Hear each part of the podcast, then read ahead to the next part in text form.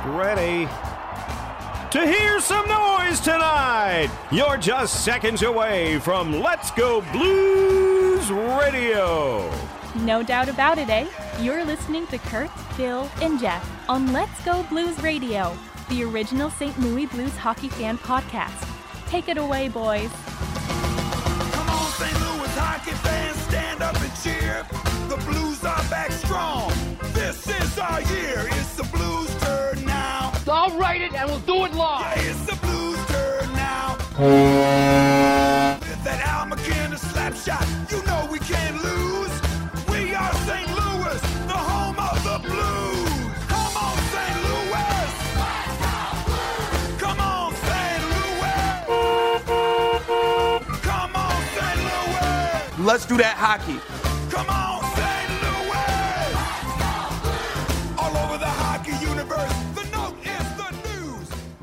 Welcome to season 7, episode 18 of Let's Go Blues Radio. We're coming to you live from my mom's basement on Wednesday, October 24th, 2018.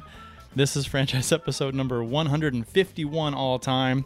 And uh, this, uh, my name is Kurt Price, and I'm here with uh, Bill Day and Jeff Ponder to interact with us or the show on social media. You can follow us on Twitter, where most of our interaction takes place. Uh, the show's handle is at LGB Radio. You can send us tweets, and we'll try and read them on the air.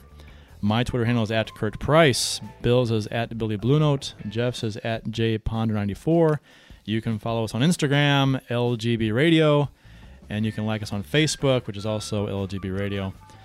Uh, if you want to talk hockey live with us on the show later, we can open the show up for listeners uh, midway through, approximately, and uh, hopefully we can have time to do that. Uh, please check out the letsgoblues.com shop and consider buying a reasonably priced shirt, mug, or sticker. All proceeds go back into the show. And uh, we are getting ever so closer to the Stanley Ponder Cup Memorial Tournament. Um, so uh, yeah, I uh, want to point out that Kurt and Bill are at one end of Kurt's mom's basement, and I'm at the other. why it seems we're in different places if you're watching. We can't stand to be in the same room with each other, so it's we was. no, big- because I'm the I'm the St. Louis, Missouri guy that's you know bashing Illinois, and you guys are bashing St. Louis, so we just can't to be stand can't stand to be around each other. That's just how it is. the Ponder Cup. Let's talk about that real quick. yeah. So the the Ponder Cup uh, is coming up pretty soon here. Uh, what three and a half weeks, something like that. Um, November seventeenth. It's a Saturday from two until about ten p.m. Uh, for those of you who have not listened to this show before and not heard me say this, we benefit Be the Match, which is uh, for for blood donor and a bone marrow donor. I'm sorry, I should know that. Um, and uh, Leukemia and Lymphoma Society of St. Louis. So, uh, two great causes that uh, all money, all proceeds go to. Um, and then it's at Queeny Park at Midwest Sport Hockey. Signups are open now if you want to play. Uh, drop in STL.com. You go over to the 2018 SPMCT Tourney tab. And uh, right now, I think there's 13 spots open. So we are getting close. Uh, Kurt, I know you mentioned you want to play, so you're going to want to sign up here pretty soon, I would imagine. Because I, I I know I've had probably about 20 people say, "Uh, I just haven't signed up yet. I'm thinking about it. I'm thinking about Yeah. it. I mean, you guys may need a shootout expert, so We may. We may. I'm thinking about it. Maybe we can just uh, have you be a shootout guy for all five teams. That'd be great because I wouldn't have to skate during the games, and I could just come in, you know, when needed. There you go. Well, you'd probably get really drunk before the first shootout game. That so that may- might not be a good thing. That may help my game, though. it might. It might. Uh, but also want to mention too that we have uh, raffles that are gonna be going on. Uh, my sister is the one that mans that, and uh, she told me tonight that she's going to make them online raffles. So if you can't make it down there, we will have them online as well. So Wow. yeah, I'm look at, fancy. look at technology.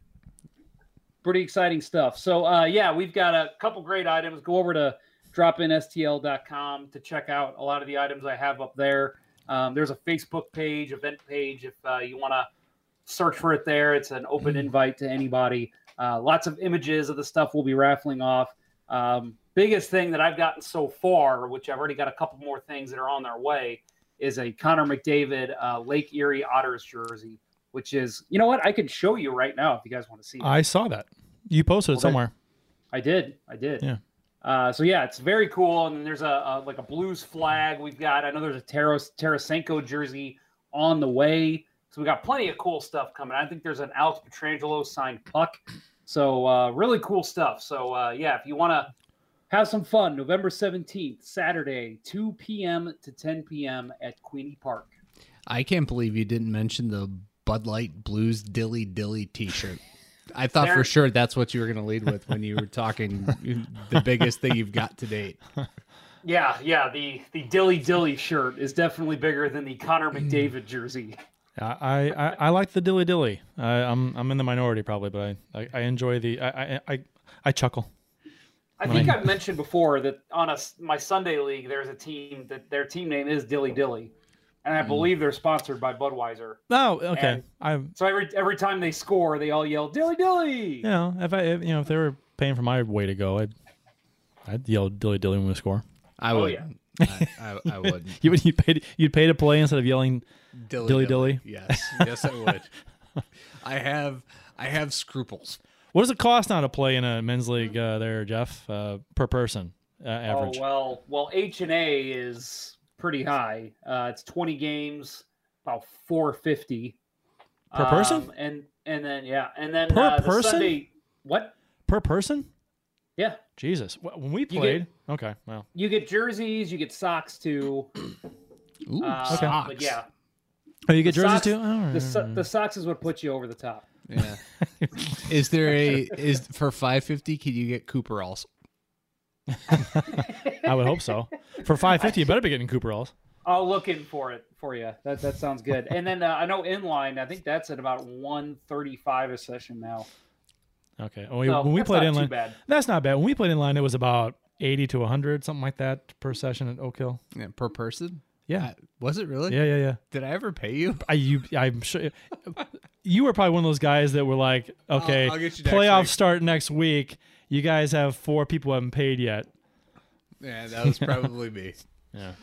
That's uh, why we still have 13 spots open for dropping or for the uh, Ponder tournament because hockey players like to wait till the last minute to make the payment. Thirteen spots, huh? 13. I'll probably sign up. I haven't played in a long time. It's been a while. Get your ass out there on the It's been like a year. skate you've told me about. I know it's been yeah. Yeah, no, They they stopped they yeah. stopped playing. They play on Saturdays now. Yeah. Well, they they do a Saturday Sunday skate, but uh, they've canceled the Saturday indefinitely. Saturday? Uh, I'm sorry, Sunday. the Sunday. Right, Yeah, right, right. they they are only doing Saturday now. Right. I knew that. Yeah. If anybody would like Kurt Price to play inline hockey with them, tweet us. Every other Sunday. Preferably like nine in the morning. I don't want to get up at seven.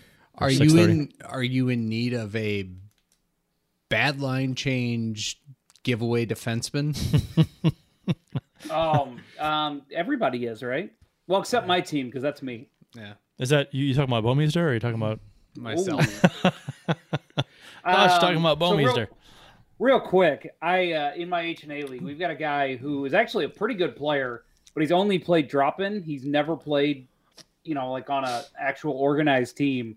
And so the first game, I'm not kidding, every single shift, he was our center. Every shift, when the other team was breaking in, he would go for a line change. and we're like, dude, no, that is the wrong time to go for a line change, especially as a center.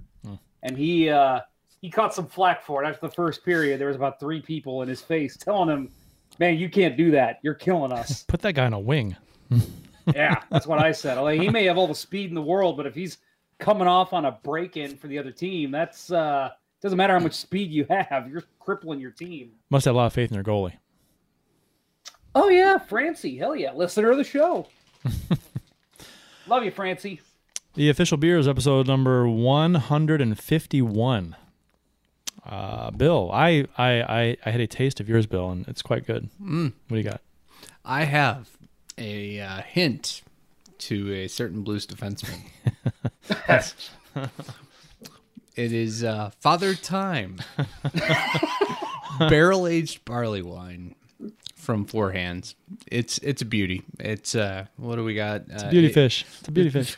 It is uh, 11 and a half alcohol by volume, so it will probably catch up to me by the end of the show. Father Time catches up to all, to all of us, and it has certainly caught up to a certain blues defenseman. So Um, yeah, for those watching on YouTube, I can Yeah. hold the camera fairly close. Not really that close, but close enough.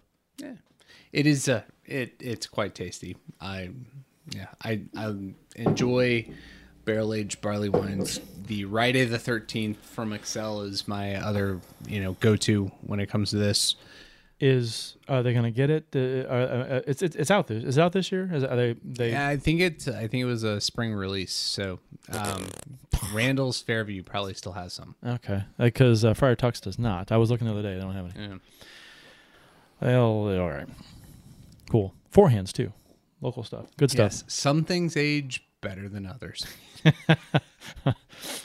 Uh, Ponder, what uh, what's your J. Bouwmeester beer?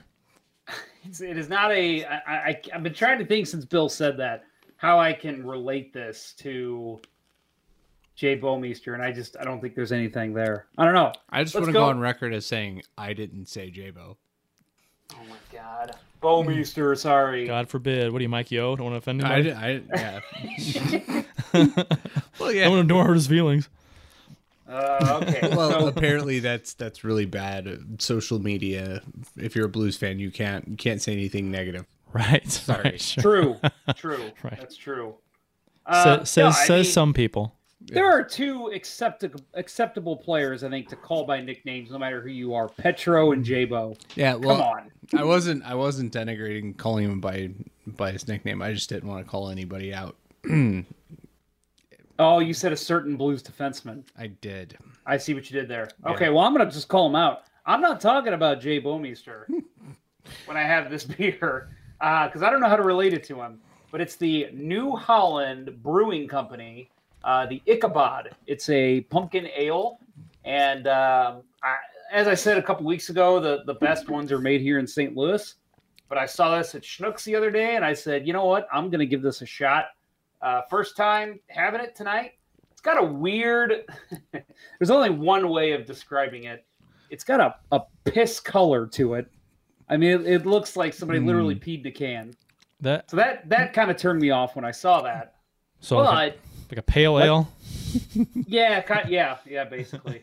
Uh, and it's uh, but but it's uh, you can it's weird. It's it's mixed. You can taste the spices, and you can really taste the nutmeg that they use in it, which is an interesting addition to this. Uh, just seems like they added a little more than most people, and it's not bad. Um, it's not as good as O'Fallon, but not bad. So if you're at Schnucks, great local establishment, give this one a shot. I've got the uh, Budweiser Copper Lager with the Jim Beam in uh, aged barrels. So uh, it, you know, I have I had this on the show before. I don't think I have. No, but No. Yeah, Bone Tomahawk night you had. a Yeah, bone. I did, and uh, yeah, it's it's fine. It's it's it's uh it's better than regular Budweiser, and you can barely, you know, you get a hint of the Jim Beam, but. Just a hint. right.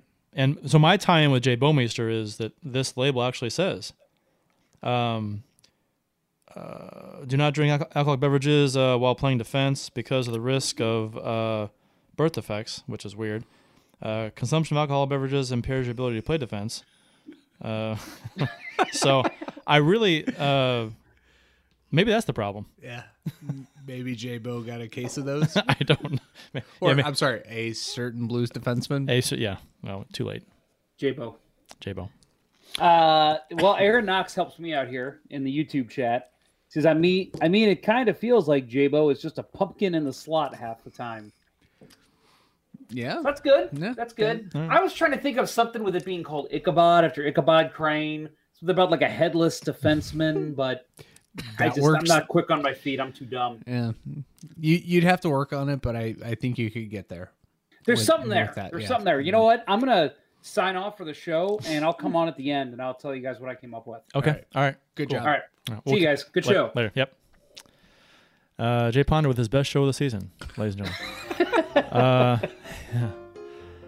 So today in Blues history, courtesy of the at STL Blues history Twitter account, uh, October 24th, uh, 2008. 10 years ago today, Manny Legace trips on the carpet laid down for Republican vice presidential candidate Sarah Palin, who dropped the ceremonial first puck prior to a game versus the LA Kings. Legace left the game after the first period due to injury. Ben Bishop came into the game and made his NHL debut in the 4 to nothing loss. I remember that game well. Yeah. I do. I do too. Social media was all, all uh, they shit all over themselves. That game that was, that was awful. I, I remember when they announced because I, I had that was the year I had season tickets, and uh, I went with listener of the show Jason Miller, and he, um, I, you know, I, I'm probably the world's worst name dropper, right? Because I name drop, but it's nobody that anybody's ever heard of. I've So- heard of Jason Miller. Well, not We you have, guys. yeah. I'm saying anybody listening to the show except Jason and I don't know, Oh, that's how that's how he's known. Crappy goalie on Twitter. Right. crappy goalie on Twitter. And that's how he's True. known. Listener of the show, Jason Miller. Yeah, listener to the show. So so Jason uh, and I has a went to the t-shirt, game and and I remember we were driving to the game together and uh, just saying, "Wow, yeah, how many boos is she gonna get tonight?" And then that happens. It is Missouri, the though. Booze, the booze just rained down because it was obvious. The Yeah. minute Legace came out, you could see, oh boy, what happened? He's he tripped on the rug. And Jason even looked at me and said, "Well, there goes the season." and yeah, Well, that was awful. it is Missouri though, so she probably didn't get as many boos as if the if you know hmm. Scottrade was would have been in Illinois, for example. Oh, Jesus, shut up. It's What a- is it? Two miles from Illinois? I'm just saying, Missouri goes. Missouri's a blue state. I'm just saying No, they. they no, you got uh, red. I'm sorry, Missouri's a red state. So they, uh, they, they, you know, they, they um, you know, they, they probably supported Palin more than more so than you know Illinois would. That's Yeah, my right. point. They probably just would have what chucked corn at her and potatoes. That is Southern Illinois though, so over here, so it's Yeah. Yeah. We elected Mike potatoes. Boss. What I is- don't know. I what don't are know we, what the hell Idaho? you make over there. corn, I'll give you corn, but Corn uh, and soybeans. Come on. Uh, you, oh yeah, says the guy who has you know, red clay dirt everywhere in their state. You, you dig down six inches, you get rock everywhere. or is that just the Ozarks? it's just the Ozarks. I think. I love the Ozarks. I love Missouri. I love the Ozarks.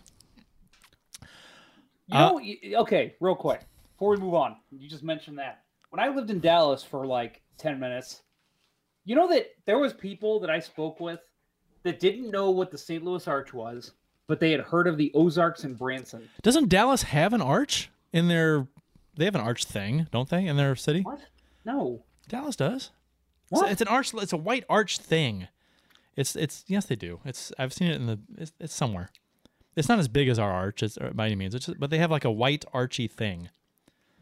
I have no idea what you're talking about, and I'm I live there, my friend. I'm gonna look up Dallas Arch. I'm looking it up too.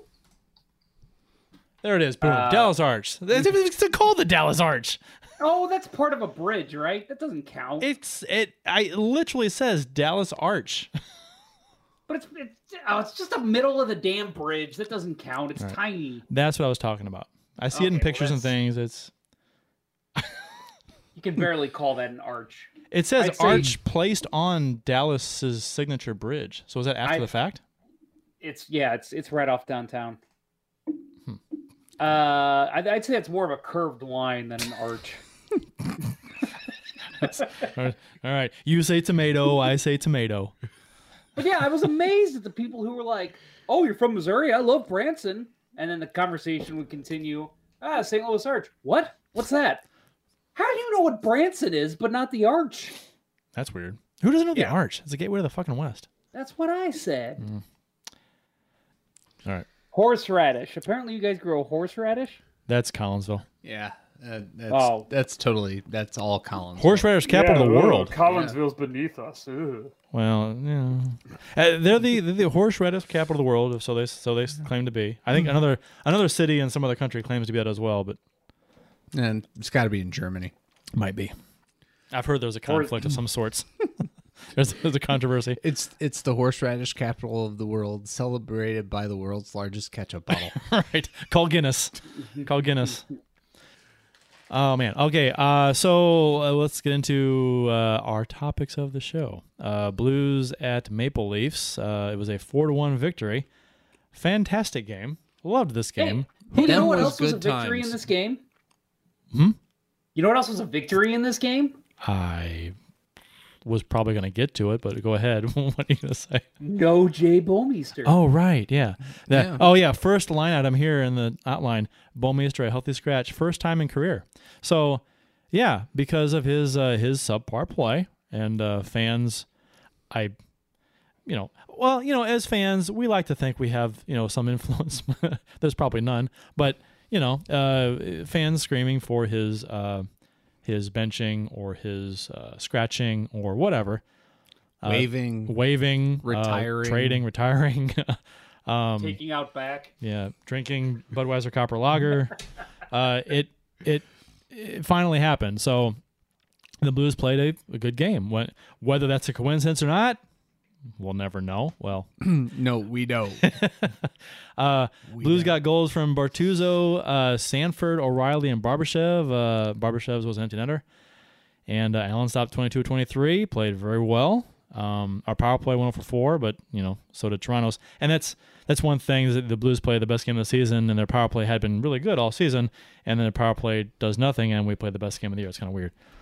Um, but yeah, bl- best Blues effort of the season, I guess. Yeah, that's there's no no question there. Yeah, absolutely. Going against the top offensive team, team that scored the most goals uh, in in the league coming into the game.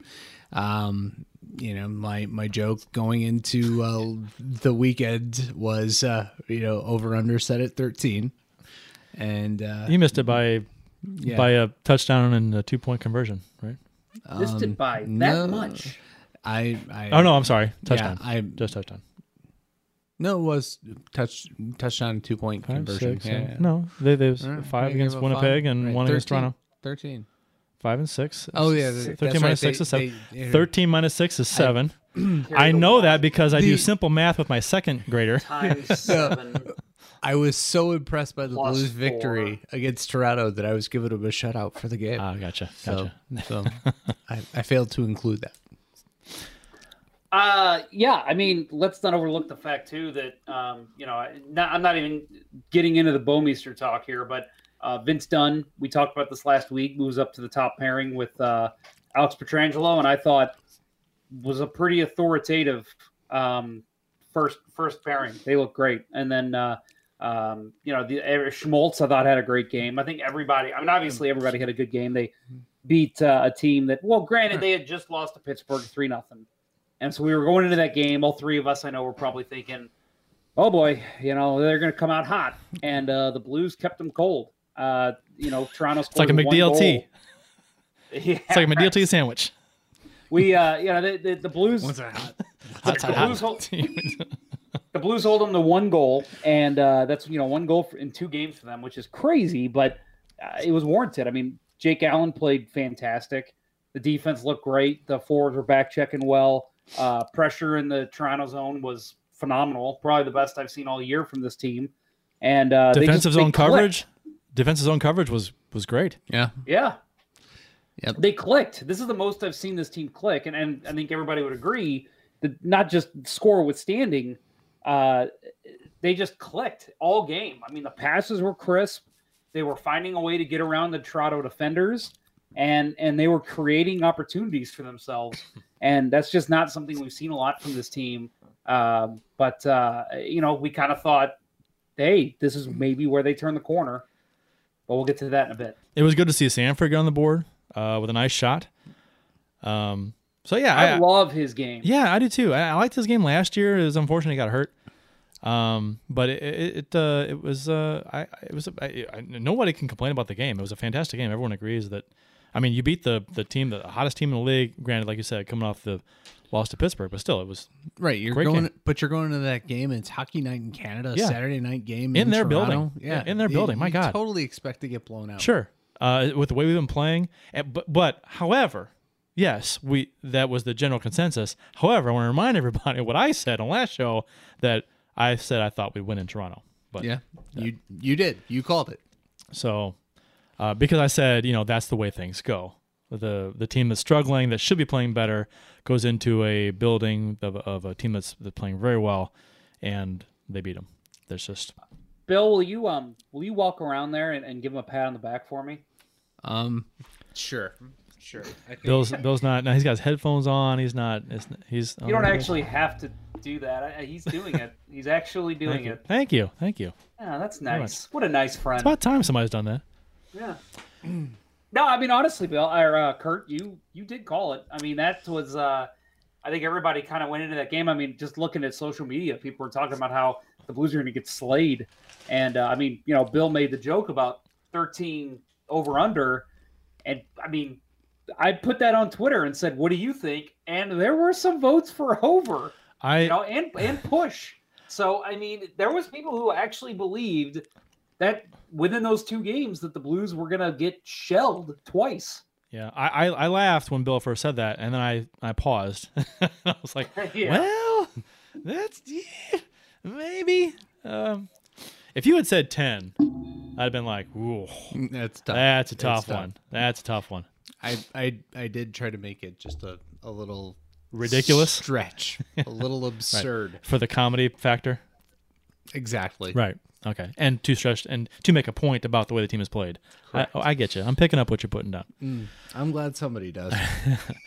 So uh, anyway, uh, after uh, that uh, masterpiece of a game, the Blues went into Winnipeg, and uh, the Jets last season had the best home record in the NHL. Uh, smoked us in our own building, five to one earlier in the season. So, or the season opener, I guess.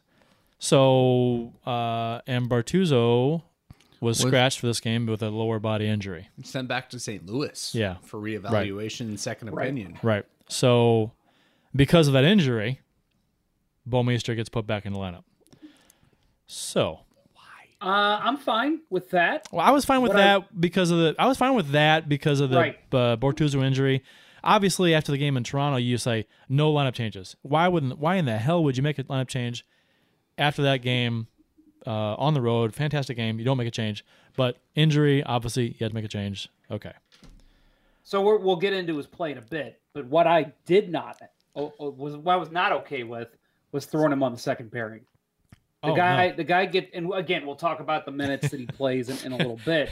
But when when I first saw the pairings, I thought, so he's going from healthy scratch to second pairing minutes with uh, was it Joel Edmundson he played with? Uh, yeah, yeah. Yeah, yeah. And so he plays with Edmundson.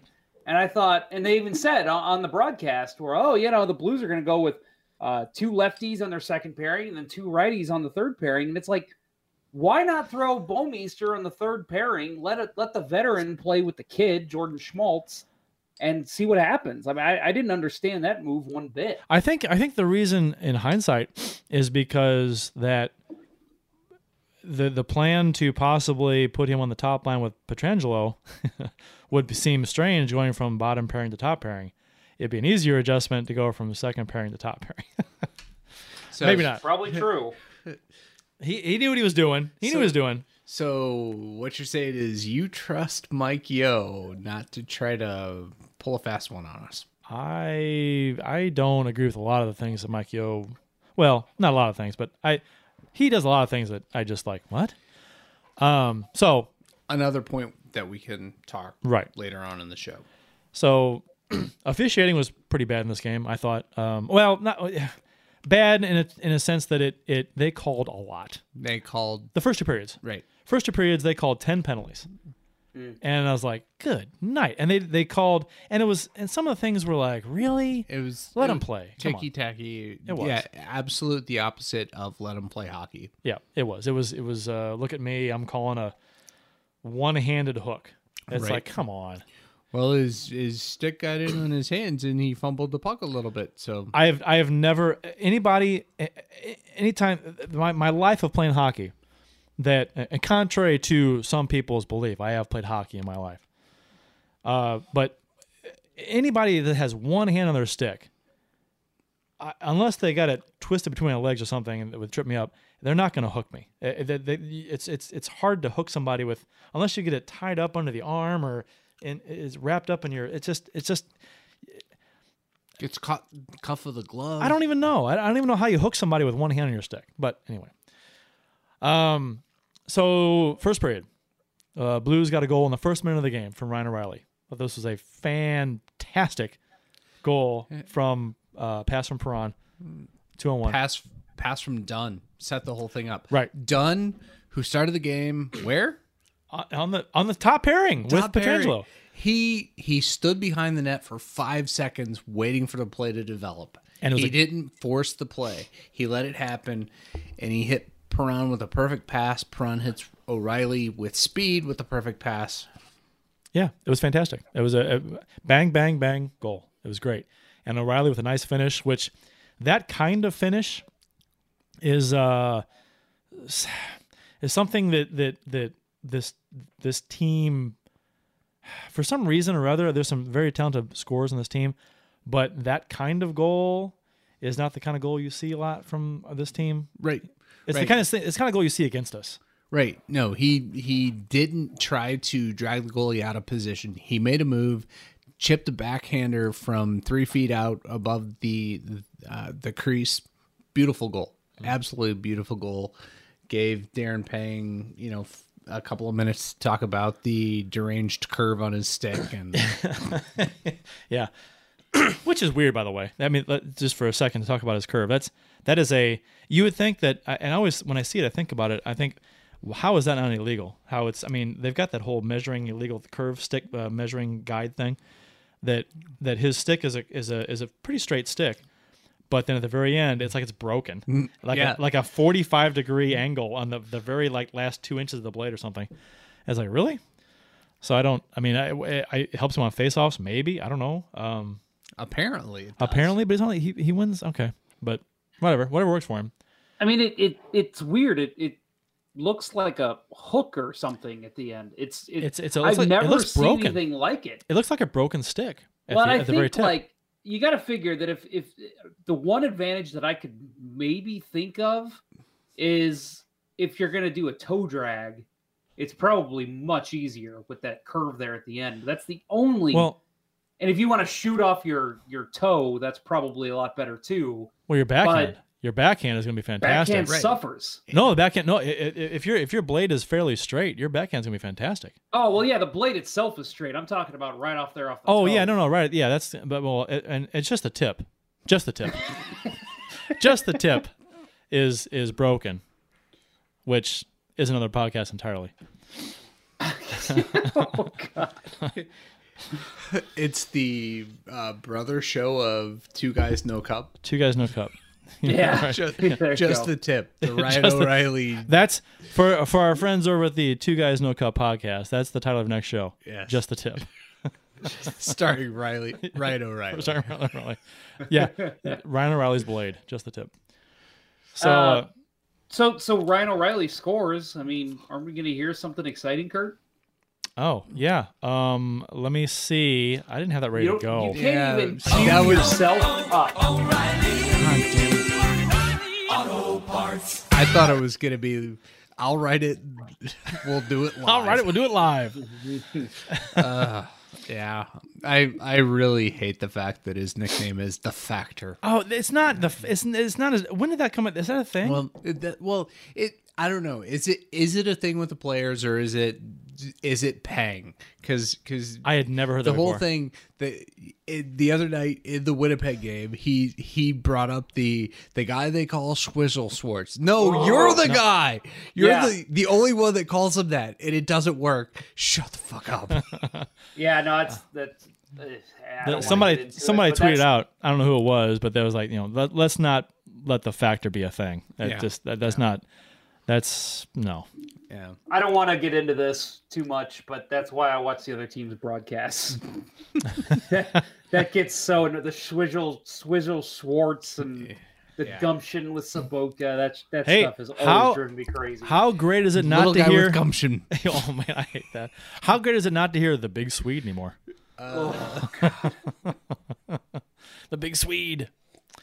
back to the back to the O'Reilly goal though. I, I just wanted to say that um yeah, you said it, Kurt. That's the type of, of play that, that this team just has not produced this this year. And and you you had to figure that was gonna come with time that they're gonna figure each other out. They're gonna know where each other's at. They're gonna know the tendencies on break-ins, and this kind of goal is just gonna start coming. So I like to think that's not the last time we're going to see it, and it's not because later in the game we saw a pretty nice one from Perron Mhm. in a similar play, and uh, just a, a beauty shot by him too. But we'll, we'll, probably get to that later. But yeah, I, I just thought Beauty fish.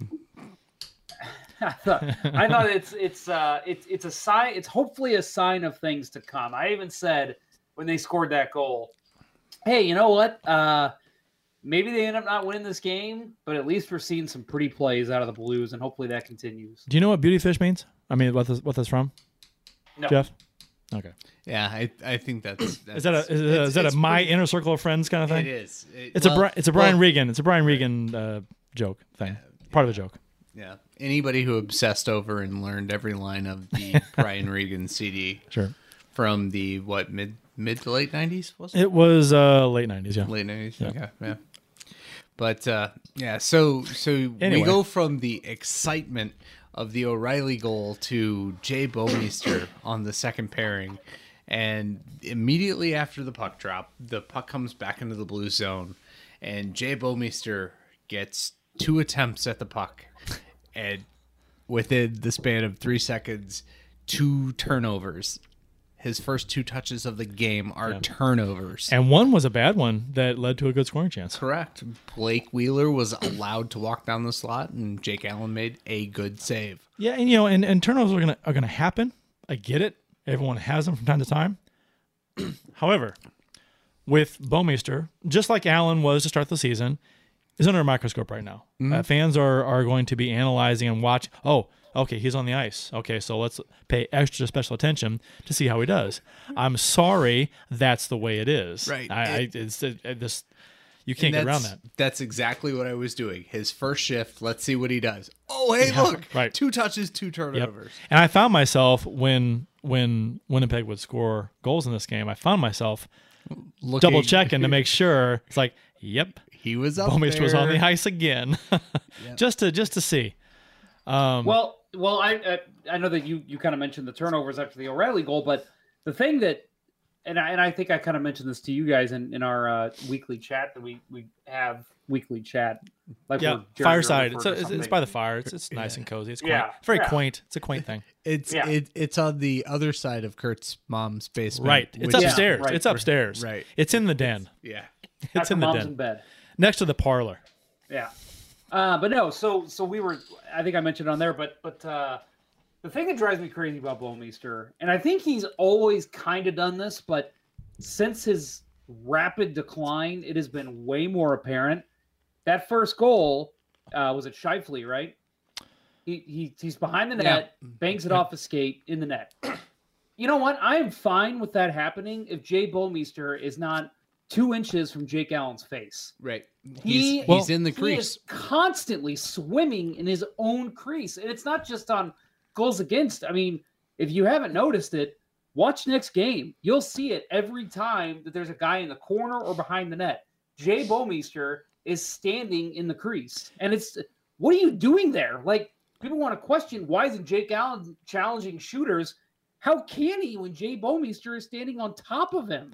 You know what It's the annoying. You know what the, the the the what bothered me about that play, uh, maybe a little more than him actually being right on top of Allen, was the fact that that pass was going to nobody.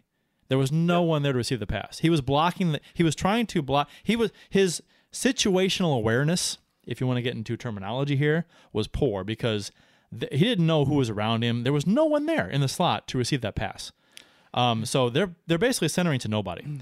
So all he had to do was do nothing on that play, and the and the and the puck the puck just goes to the board the far boards, the near boards. Well, Do you think think- about do you it too. think- If he's not, if he's not in the crease there, that puck's not hitting him. It's it's it's jetting out to the center of the ice. It's not even touching him. Well, he's it went not- right through the crease. He pa- the, the pass was going to cro- cross cross the top of the crease. That's where the pass was going, and and there was nobody there.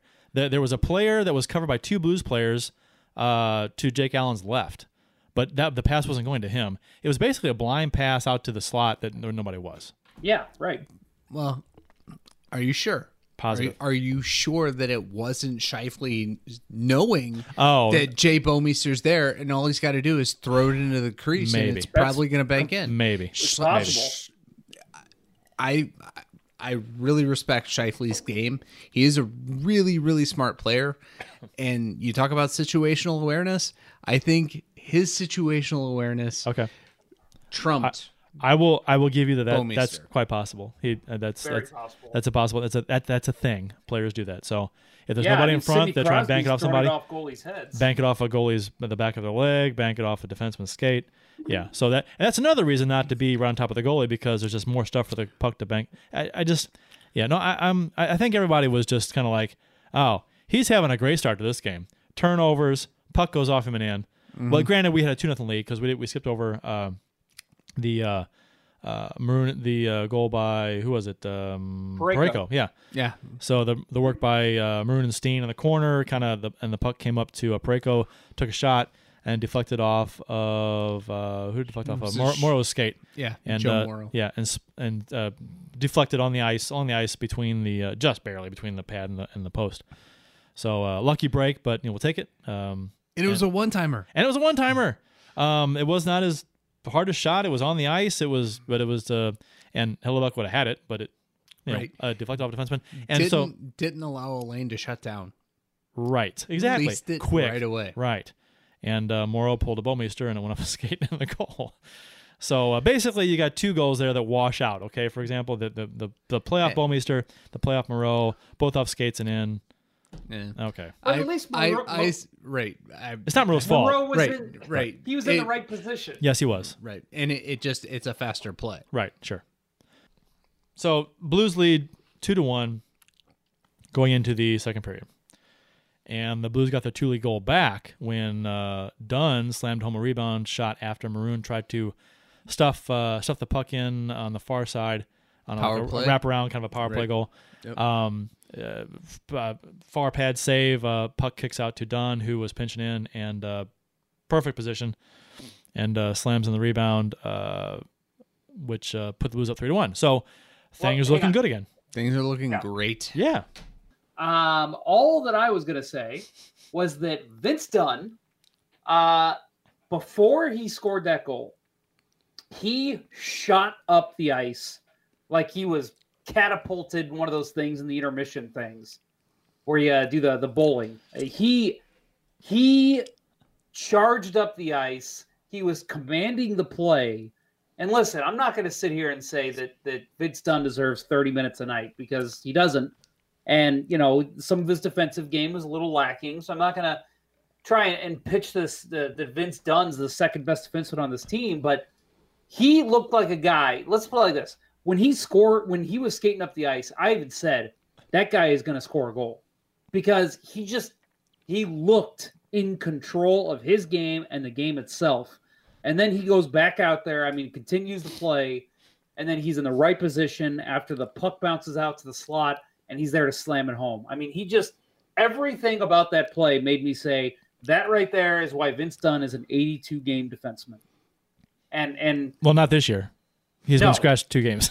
and we'll and we'll get into um I, I imagine we're gonna get into uh late in the game, but he didn't see the ice Right. for the last what seven minutes of the seven game. plus, seven and a half, I think it was.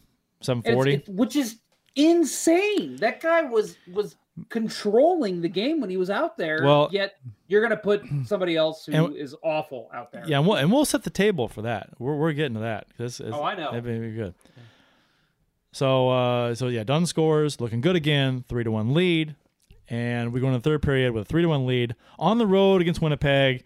I'm st- I'm not really comfortable with the three to one lead because we've blown third period leads in the, this season quite a bit so far, but we played really well in Toronto. We played pretty well in this game up to this point, um, so things looking good. But un, unbeknownst to the Blues Blues fans, there was um, what's what's the word I'm looking for? Mm, trickery going on in the locker room or something where Yeo decided to switch things up defensively, which this this boggles my mind. Blues are playing great. Why change too much? And he decided to switch things up defensively and sit on the lead, I guess. So he took Dunn off the top defensive pairing with Petro, which had been working well, and which you know we on this show said we'd love to see that happen last week, and it, and it did. And things were clicking well, but not well enough for Yeo. Apparently, in the third period, he wasn't comfy with it, so he decided Jay Bouwmeester, who was healthy scratch last game, uh, due to his poor play, due to his poor play uh, in the game before. So he he decided to uh, Bouwmeester needed to play almost half the third period on the top line with Pietrangelo, and like we just mentioned, he played a Dunn sat, did not play at all the last seven forty five I think it was or something, and uh, Bouwmeester played ten shifts in the third period, which is a lot. But Jabo was rested. He He, had a whole game oh, off. Oh yeah, he was rested. He was ready to go. But, yeah. And and so yeah, immediately. immediately Immediately, the Blues blew the two-goal lead by allowing two goals in the first four minutes of the third period. Right. Bouwmeester was on for both of them. and the first goal, the first goal, Jeff talked about this just a few minutes ago. When Jay Bouwmeester's on the ice, he doesn't give Jake Allen space. Jake Allen plays deeper in his net. Terrible. I, I thought this was absolutely terrible on Jake Allen's part to give up the goal by a Chiarot. Point shot. He is Jake Allen is standing on his goal line when the puck is at the point in his defensive zone. That is absolutely terrible goaltending. But you know, because this show, the theme of this show, we're just gonna go ahead and say it's because Bouwmeester was on the ice. And- because and and to be honest, to be honest, if you blame Allen for a goal, like social media just lights you up. So yeah, yeah, God forbid uh, a goal be you know uh, somewhat on Jake Allen. right. And and I from that point on, I was watching every shift where he was positioned, and he was always either midway through the crease or back to the goal line. He he was not challenging and and the the thing that he was doing well in the game up in the Winnipeg game and in the Toronto game before that was challenging shooters. He was out at the top of the crease and he was he was making himself bigger. But then his confidence gets rattled. Jay Bouwmeester's out there. He's playing deeper in the net. Uh, There's there's some odd apparently some odd correlation there. You know what's funny about it is that well, not funny. This isn't funny at all, but the they've had third period. They've blown third period leads in six of the eight games this season. That's terrible. That That's awful. That- That, gets coaches fire- fired. yeah, yeah. that's fire. And this one was a two goal lead. I mean, on against a divisional opponent. A number of these games have been against divisional opponents. So I, yeah, I, I, that, I mean, there's, there's only so much of that you can take. You just cannot keep going to the well you're like, oh, we blew another third period lead. How many times during the season do you hear, uh, that oh well, a team leading going to the third period, they're you know 32 and one. It's like wow, the Blues are already they've lost how many leads in the third period. So I'm disappointed in this this this trend of of not being able to hold on to a lead in the third period. I'm disappointed in the comments from the team that says they're scared to lose, or they're you know they're, and they're they're doing what they're they're like getting the yips in the third period or whatever. I don't know. Um, granted, Winnipeg's a tough place to play. They're a fantastic team. I get it, but uh, you know what?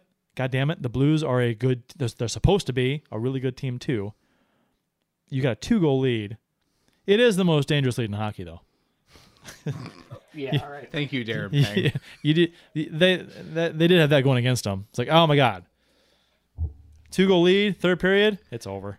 It's done. And so they give up the lead, and immediately thereafter, David Perron snipes one off the post, restores the lead. yes, It's beautiful. I was like, I was like, fan. Okay, I was like, great. Okay, we we blew the lead, but okay, we, we recovered. This We is were good. Resilient. Yes, they bounced back. They they they got it back. It was a great shot, nice play, off the post, in. Great. Five minutes to go. Okay, we got a goal lead. They're gonna pressure, but we got a lead. Five minutes to go. and then uh, Sammy Blais tries to uh, decides to you know forgets about icing basically. It, it- so so what does it say about the accountability of the team? it's it's a controversial icing call at best. He he was he was there. I think he, He was, like there. a couple feet. Right. He was a couple. It's like a foot or two. It- I mean, granted, when when he starts his motion, but by the time he gets to Yeah. it, Patrick Kane in the Chicago game, the I, I think it was Kane. He he was given three feet. are we gonna are we gonna play, play that card now, where the the superstars get the uh, the the uh, Yeah. Why benefit of the doubt? What I, what I'm talking about though is is let let's talk about the accountability and and yeah. So Because now you sound so- like now you so- sound like Rivers. fuck you. so, so now I'm mad. Oh, Bill's getting angry. Uh, so, so go back to my point. Blais makes makes a controversially bad play. He hasn't. He is. He was awesome in the preseason. I didn't expect it to flow over. He he was kept up with the team. He's he's been mediocre at best. but now he's back down in San Antonio. He was sent down today. Yep. Um, but Jay Bouwmeester uh, is the first guy that's back in the lineup. I just, yeah, there again. I I've Here- talked about this going back to the Hitchcock days. The bias against younger players on the coaching staff just drives me insane. And I think, yeah, and we we talked about that before about how a lot of coaches do that. It's unfortunate, um, but it seems like when you have some of the talent the Blues do, uh, the young talent that up and comers, the the blue chippers, your Thomases, your Kyrous, your, you know, eh, eh, you you, you want to see them get a, uh more of an opportunity with better players, and Kyrou got that. I mean, he's he's I've enjoyed his play. Um, but uh, so maybe and so with with um, Blais going down.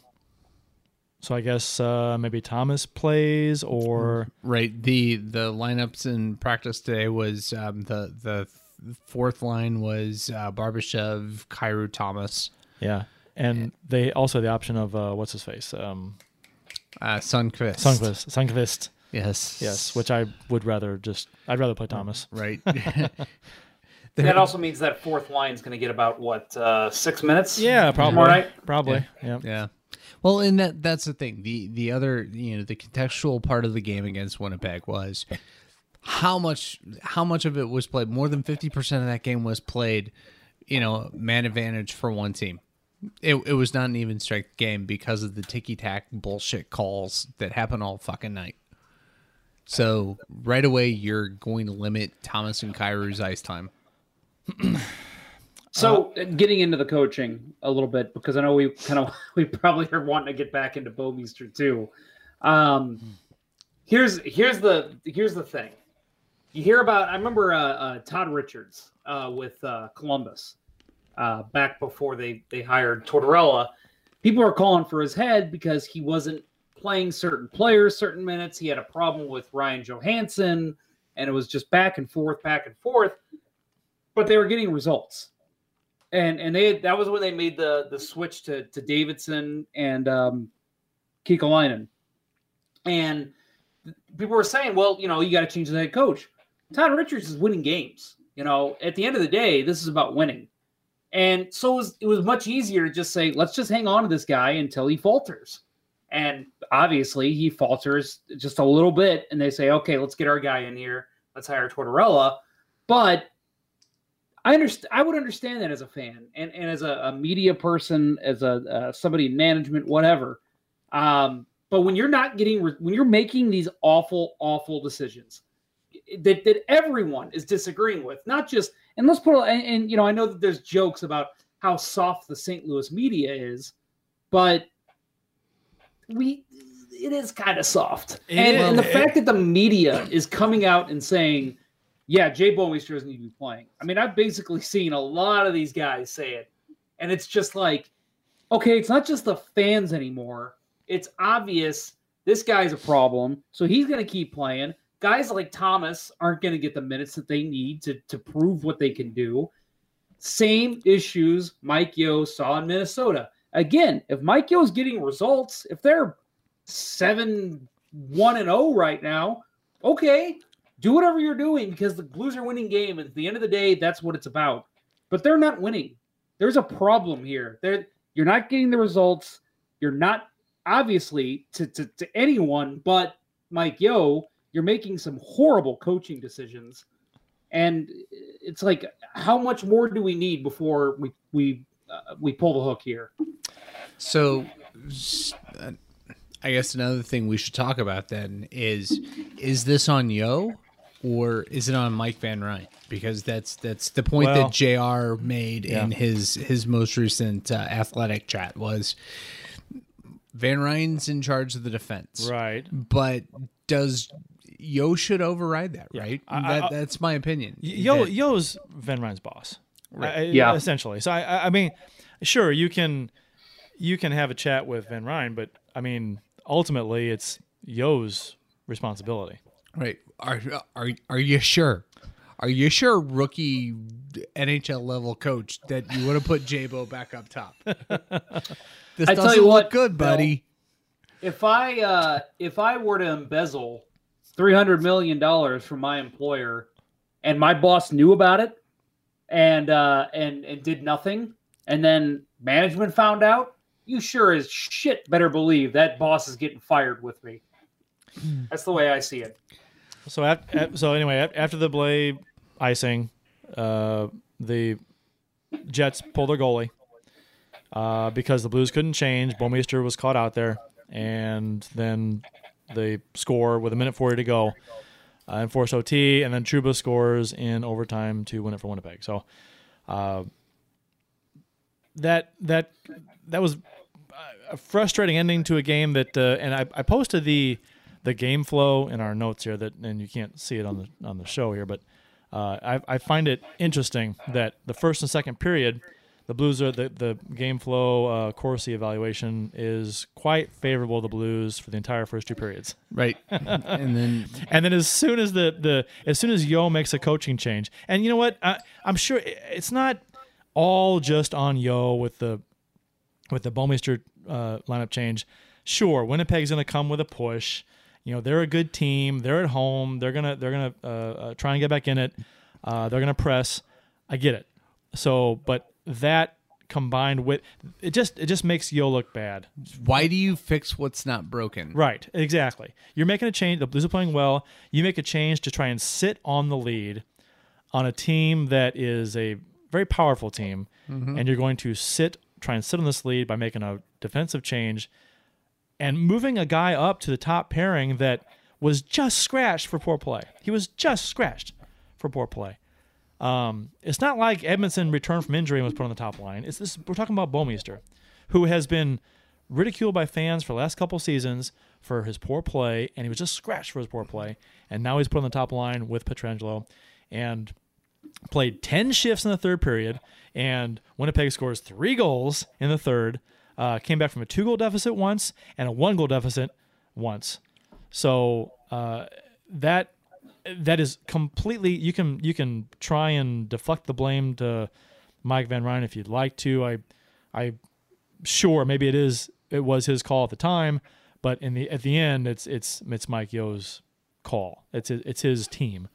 Well, and it's something that I mean, you touched on that Winnipeg's a, a fast team that's going to come at you, and uh, they're down by two goals going in the third.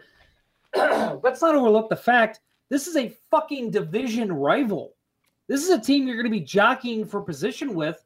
Well, at least you hope at the end of the season. You these points are extremely valuable.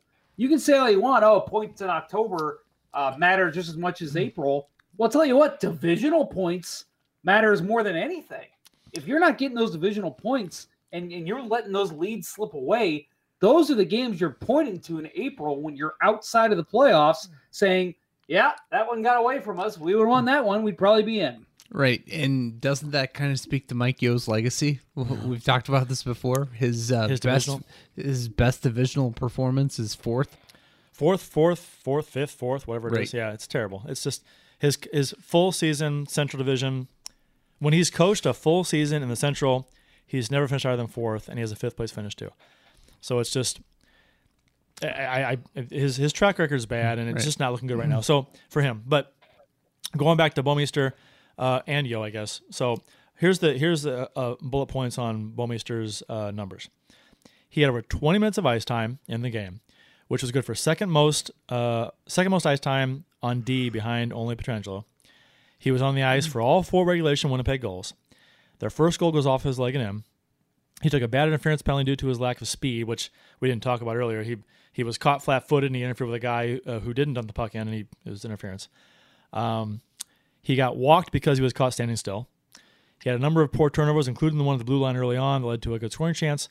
Uh, so not a good night. And Jeff Jones tweeted out that uh, after the game, Bouwmeester played two minutes more on even strength than Pietrangelo did last night, which is just bonkers. Vince Dunn didn't see the ice in the last 741 regulation. Bouwmeester was on the ice for 420 of that 721. And he, he commented, "That's coaching. That can't happen." And I, I I think we're all in agreement that that's a very strange uh, thing to do for for a, a team that was that played very well with with Dunn and Pietrangelo on the top pairing against Toronto. Played very well in the first two periods with Dunn and Pietrangelo. Oh, we got to protect the lead against a division opponent in their in their building. Uh, we're gonna bring up Bouwmeester because he's healthy now, uh, because he's in, in lineup now, and it just not saying that's what caused us to lose the game, but he was on the ice for all the goals and regulation. But it caused Well, it- us to lose the game. Yeah, well, Well, I mean, it let's it caused us way, to get to You- overtime. I let's look at it this way: the fact that that you mentioned it, Kurt. It's not all on Bouwmeester. I mean, obviously, you watched that third period. The Blues did not look like the same team that we saw in the first and second periods. Um, but it's so I, I'm not going to say I, I I do not agree. I don't I don't subscribe to the fact that oh well a coach needs to get his team ready for the third period. I think that's crap. These guys are professionals. They should be getting themselves ready. But when you can pinpoint this change was made, this change was made going into the third period. They were up three to one, and then they made a change, and then they lost the game in overtime, five to four. You can pinpoint when did the game start to collapse? Well, pretty much two minutes after Jay Bouwmeester went back to the top pairing. I mean, that is not good aesthetics for Mike Yeo. That looks awful on him, as well it should, because you don't need to be making any sort of change. And and and I think that that even to the team, whether I don't know what was said in the locker room, and we'll never know, but when you're moving Jay Bouwmeester back up to the top pairing, as a player, to me, that would tell me, okay, guys, we're sitting on the lead. You know, don't go after it. Don't don't go and try to get a goal because we're gonna have Jay Bouwmeester out there trying to play defense all night. Mm, Vince Trying. Dunn's not gonna be carrying Trying. the puck at all. Why is Jay Bo- Bouwmeester all of a sudden this defensive stalwart? This this fantastic defenseman. Who sees this? I, I mean, okay, Mike Yeo. if you want to, okay, I get. Maybe you can make an argument for him being on the second pairing. Maybe I disagree with it, but maybe you can. But the top pairing in a divisional game in the third period, we're trying to hold a lead. Come on. I- I- I- if you're gonna move somebody at top line, move Edmundson up there or, or something. I, don't move Bouwmeester up there. It's, it's just ridiculous. Right. Literally the last person I'd move on. Yes, exactly. And again, why are you trying to fix something that's not broken? Right. And and uh, Edmundson was paired with Pietrangelo last year. It was a good pairing. Mm-hmm. Why not? If you're gonna play them Right, half if- the period, if, if you're going to do that pairing. right? Right, absolutely. It, I, I, I just, I mean, but I would love to have, I would love for, uh, you know, these press conferences to kind of just focus on this stuff. Uh, I, I mean, a question's asked, he glazes over it, and they move on to something else. It's like, come on. okay, so are we are are we ready to go there to talk about today's Well, Yeo's comments in the press today? All that all that I want to say before we get to that is I posed the question to you guys, and you were kind of him hawy. You weren't sure. Uh, a couple seasons, a couple episodes ago, when when we had the season preview show, um, and Jay Bouwmeester was on the top pairing with Pietrangelo because the well the reason was because Joel Edmundson's out, uh, Bortuzzo was suspended. It was kind of a necessity thing, and I said this this to me spells bad news. You're not putting anybody else up there because that means every chance Yeo gets, he's going to put Bouwmeester back on that top pairing. No, and you guys, you're- guys kind of agreed. You know, oh, Well- hopefully that's not a sign of things to come. but it was, and the fact that everybody, everybody, I mean, you, I'm sorry, Doug Armstrong is a strong hockey mind. As much as I have disagreed with many of the moves he's made, he has got to be sitting in his office going, "What is this guy doing? You can't play him on the top pairing." Not in the third period. A- a- a- And, and like Bill said, trying to fix something that's not broken. It, it, it, it just adds more mind boggling on top of mind boggling. It's just because to to change to make that change and then to have it fall apart just makes Yeo look that much worse. I I, I don't. Right. So, but so uh, Lou Korac posted uh, Yeo's comments on Bouwmeester, which you know, if we weren't upset enough already, there's this. Um, Yeo deflecting and and uh, you know, looking the other way and basically, I, I I guess I get what he's saying because he's he's sticking up for his player. He's not gonna call him out publicly. I guess. All right, whatever. But as a fan, it's just annoying to hear this because it's like really, um, you could have said something a little different. But yeah, so Yeo Johan Bouwmeester, uh, yeah, am I concerned? No, I'm not concerned. He missed a lot of time. If he's playing like this three weeks from now or a month from now, I think it's unfair just to pin it on him. Obviously, the PK goal bounces off him. That's a tough bounce, but I thought he did a lot of good in the game too. I understand he probably he's probably a little bit of a lightning rod right now. That's the reality, and that's the world we face in pro sports. When you lose hockey games, they ask why, and when you win hockey games, they ask why. Well, no shit. Uh, there was a lot of good in this game, and he had missed an awful lot of hockey time.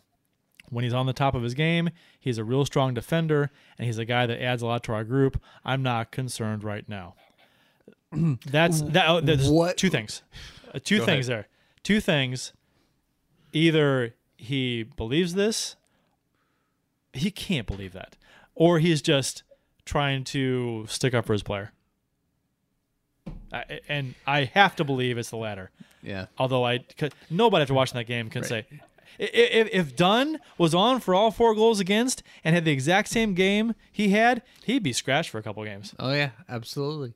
If if he believes that, if if he honestly believes that and isn't just sticking up for his guy, Doug Armstrong should have pulled him aside after that and said, "You're gone.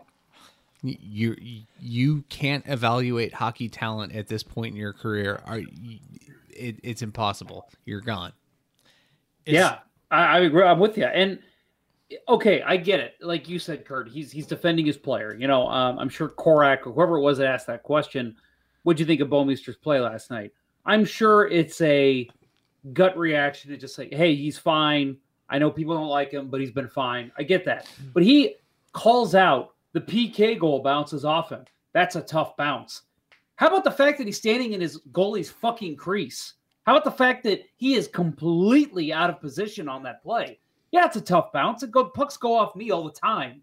Uh, and it's called pulling a ponder in my leagues, by the way. Um, but, you know, it, it's never because I'm in this position that I'm putting myself in. And again, I'm a crappy men's league player. I don't mean to compare myself to Jay Bouwmeester. He's 10 times the player I am. But Just 10? Mike, Yeah. okay, a thousand times better than the play I am. But he is. You gotta, you've gotta have better. And you mentioned it. You the the the the, the awareness of what's going on around you. Situational awareness. Situational awareness. Yeah. Sorry, I'm I'm on a I'm on a tangent, and it's, I can't think of the words too. Calm quickly. down, I'm take a breath. Situational I'm, awareness. just, I'm Carry- so mad. The words escape me. but no, it, it's uh, it, it- I don't like those his quote at all. I mean, again, I know that he's standing up for his guy, but he went into a little bit too much detail for me to believe he's just standing up for his guy. It's it's a it's a it just really adds fuel to the fire for those fans that that or those people that in general that kind of want Yeo gone. They're, they're not fans though, because fans are always positive. Right. That's not well. Not. I, I think we can all agree fans aren't always positive. Um, but I know what you're saying. Uh, yeah, no. Um, and let's see. We got some comments in the uh, YouTube chat. Let's see. Uh, oh, Ray said, uh, "I almost forgot about this show tonight. Uh, how late am I?" and I said, "You're so late, you might be pregnant." uh, Ray, also- Been there. Ray said, "The Rivers Josie is dope, Ponder." So yeah, Rivers is a uh, Ponder has a Rivers jersey in the uh, in the background. Yep, and it is signed by Mr. Rivers. Wow. So Just, he uh, actually yeah, just actually a just touch- a friendly call out to our uh, our friends over at the Blues NHL podcast.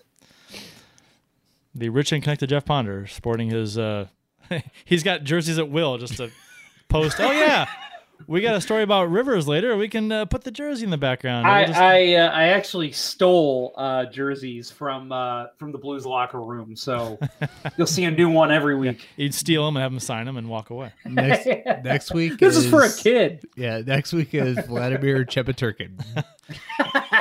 I wish. Oh uh let's get the ray says uh let's see it's a good way to piss your players off uh he also says he's literally thrown himself under the bus for nat for bo aaron knox says what good did he do though j-bo is the hill Yeo will die on which it, it almost seems like he's setting himself up for that Right, right.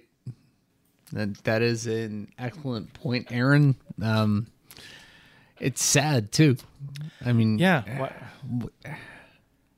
Are are you are you that stubborn that you can't adopt new ideology that maybe maybe players have have gotten to a point that they're not effective anymore. There's- and and there is actually there's more to there's more benefit to taking a risk with a younger guy and, it- and maybe there's there's actually less risk in in going with the younger guy than going with the guy that can't turn a radius within 30 feet anymore because his You- hips hurt too much You just scratched him for poor play. Granted, you granted he scratched Dunn too for two games, but still. And But but Dunn hit- Parayko didn't get scratched for you know his gaff in Montreal No, no, he didn't. Well, you can't scratch everyone when they make a mistake. I mean, you just can't. You got you got to pick your spots. On- only young guys. Only young guys. Only Vince Dunn. Only. so No, it, so it's was it's he fru- it's so frustrating. It, I mean, Bill, you uh you were the biggest critic of of Ken Hitchcock, and and Bill or uh, Kurt and I were kind of lukewarm. That was always your biggest complaint. I think we're seeing it. I, I don't know. Maybe it's uh, hindsight's twenty twenty, but I think we're seeing it worse with you. Oh, I mean, I- this this team, we're basically promised, hey, we got some young guys coming up that you need to be excited about. But you know what? Every time they make one tiny mistake, they're gonna sit. If they're not scoring goals, they're gonna sit. If they're not uh, Jay Bouwmeester, if they're not 80 years old playing on a walker, they're gonna sit. I mean, it's ridiculous. Yeah, and you don't get the red line, or possibly don't get the red line, and Right. you're back in San Antonio. So other uh, Blues news here. Uh, s- b- nice segue. Blais was sent down, probably partly due to the icing call versus Winnipeg. Partly due, but he was he was. Yeah, I'm, right, I'm right, not right. trying to to defend Sammy Blais play. He's he has been uh, pedestrian. He's he's had a, a few moments, but where his he's had some scoring chances, but other than that, it's been like yeah, I I, I, I have no issue with that at all. But uh, I've actually been shocked that it took him this long to send him down. yeah, I, Uh, not that, not that I think he deserves to be sent down for a long time, but with what we've seen from this team, I'm just surprised that that shakeup wasn't done weeks ago.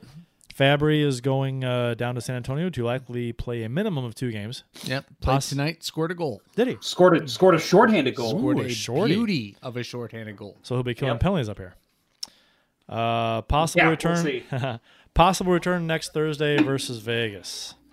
Um, who is not out of the gates very strong this year? No, no, they they're not repeating. No, they came back down to earth a little bit. Yes, They they look like what we thought that team would look like last year. They are who we thought they were. Uh, Bortuzzo is getting a second opinion on his lower body injury and will not play tomorrow versus Columbus. And uh, Sundqvist will be available to play versus Columbus tomorrow if uh, they decide to put him in the lineup. Which, based on practice lines, I I didn't see them today, but he's not he's not in the top four lines. So No. Uh, no word on who will play on the fourth line and if Robert Thomas will return the lineup officially yet. So, uh, and Soshnikov is close to returning, so he may go down to San Antonio soon for conditioning, I guess. So, I you know I think he's a guy that that can be very liked by Blues fans. He plays a hard nosed game. Um, you know, we saw a little bit of it last year, Soshnikov? but Soshnikov, yeah, yeah. yeah, yeah, yeah. But I, man, I have got to say that I am so nervous about him. Yeah. I mean, it's it- it's almost every five, six, seven games he's out with an injury. Is It- he? Does he? Is he married? Does he have kids? because I if, have no idea. if he has, if he has kids, I'm like, dude, retire. Yeah. you're getting your head, uh, you're getting a concussion every half dozen games. It's like, ah, just retire. Right. I mean, I know it's it's hard for these guys to admit when it's time to hang them up, but I mean, when you're when you can't take a hit without getting hurt, it's like, man, you got to think about the rest of your life. Right. And that that was the knock when the Blues got him was he couldn't stay healthy and it was all head injury. Yeah, it was concussions. and and he played what three games with us before he goes into the corner Yeah. and takes a headshot and is out. Yeah, Uh, Ray says he thinks uh, Soshnikov scored the other night uh, for San Hmm. Antonio, but I could be wrong. I don't think he's playing with them yet. I Uh, I could he, I I, be I wrong think he too. was sent. I want to say he was sent down, but yeah, I don't know if he's played. I could I could be wrong as well. I I I'm not sure if I read that yesterday or when. I'm not sure. I'm gonna look it up now. So uh, the Blues play Columbus on Thursday tomorrow night. They start a seven-game homestand, which is rather rare. My God. Um, and I, some people have said this is kind of a make or break stand for Yeo. If they I- play shitty on this homestand, what happens? If they play, if they go like two and five on this homestand, what happens? I hope he's gone. I mean, I I, I hope that I I don't I want this team to win. I don't think he's the guy to do it, and I hope that they use this homestand as that barometer because you can't get you can't get to to Thanksgiving and this team be middling. Right. Soshnikov is in his third game tonight, and he has scored a goal. Okay. Cool. Uh, thank you, Ray. That was uh, I, I I I thought I had read something yesterday that he was going to be sent down, but I guess that was uh more than a day ago. Um. Yeah. So that I so with the with the homestand, I think I think you could see it mid homestand. Honestly, I think if this team goes 0 2 and 1, 1 2 and 0, 1 3 and 0, I think you could see a move. I mean, we've talked about it before. Yeah, again, we don't agree with every move Doug Armstrong's made, but there's one thing that he's not, and that's not a guy that sits on his hands. it's He sees he sees a problem, he's going to try to find a solution. Right. It's Columbus tomorrow, then Chicago on Saturday, then Vegas, then Minnesota. Those are, I mean, the those are some, in Carolina on Tuesday, and uh, San Jose, and then Minnesota. So there's not there's not a lot of cakewalks there either. So I mean, those are some and the division games with with Minnesota and Chicago. Right. You have got to start winning those. You have to. I mean, Yeah. At this point, they almost have to win out their division games the rest of the year. if They've dropped so many points to divisional rivals. Right. If we're talking on next week's show about another overtime game against Chicago, uh, that that that can't happen. They need a regulation win against Chicago. They need a regulation win against Columbus. and Minnesota. I mean, those divisional games. I mean, I, I, I'm I'm I'm tired of uh, the third period collapses. I'm tired of the overtime losses. Um, I'm tired of uh, Tarasenko being a non-factor. Jeez, he's been he's he's been just pedestrian, terrible. I mean, he's. I mean, you see him around the goal, and he's had some assists.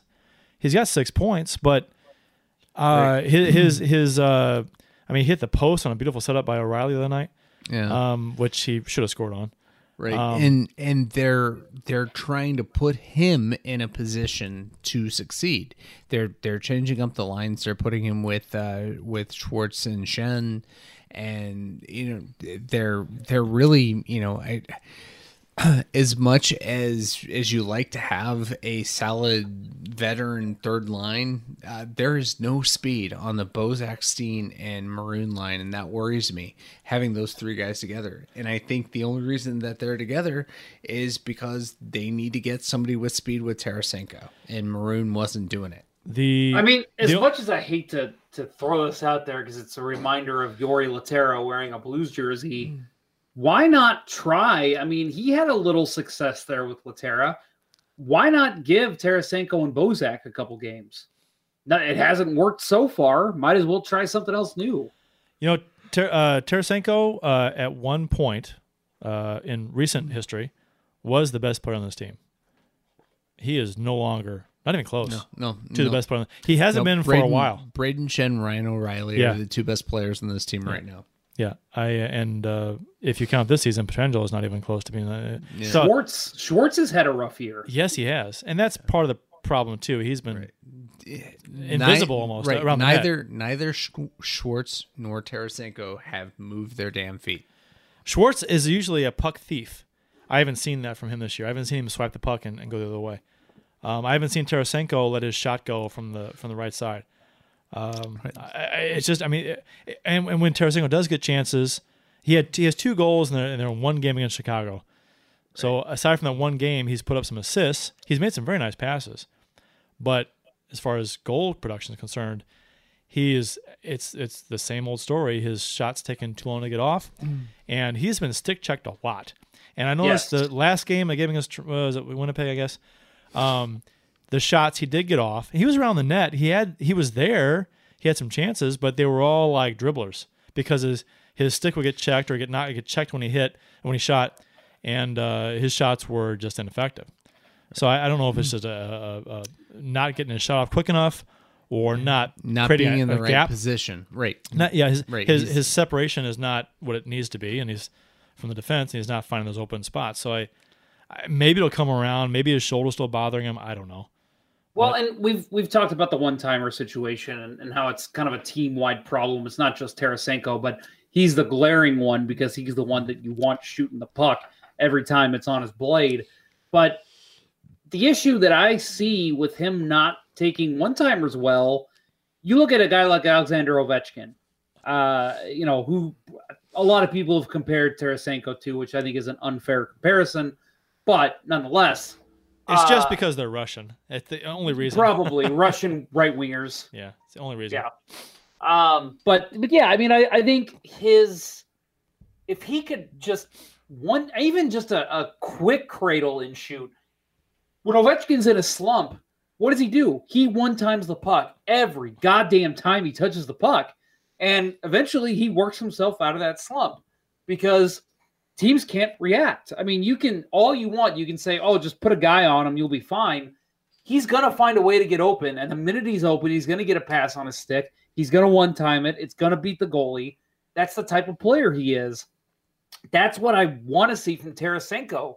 Every chance he gets, if there's any lane to the net at all, fire the puck.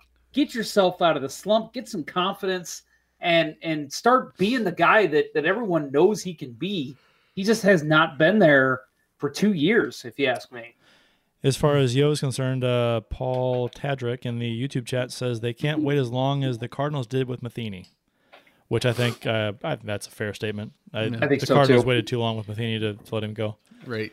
So the the equivalent for the Blues waiting too long with Yeo as the Cardinals with Matheny December. Yeah, I think if they're playing the the same way they've if they're their first eight games, whatever it's been, uh, if they continue to play at that level into December, Yeah. that's a problem because that's Right. another over a month.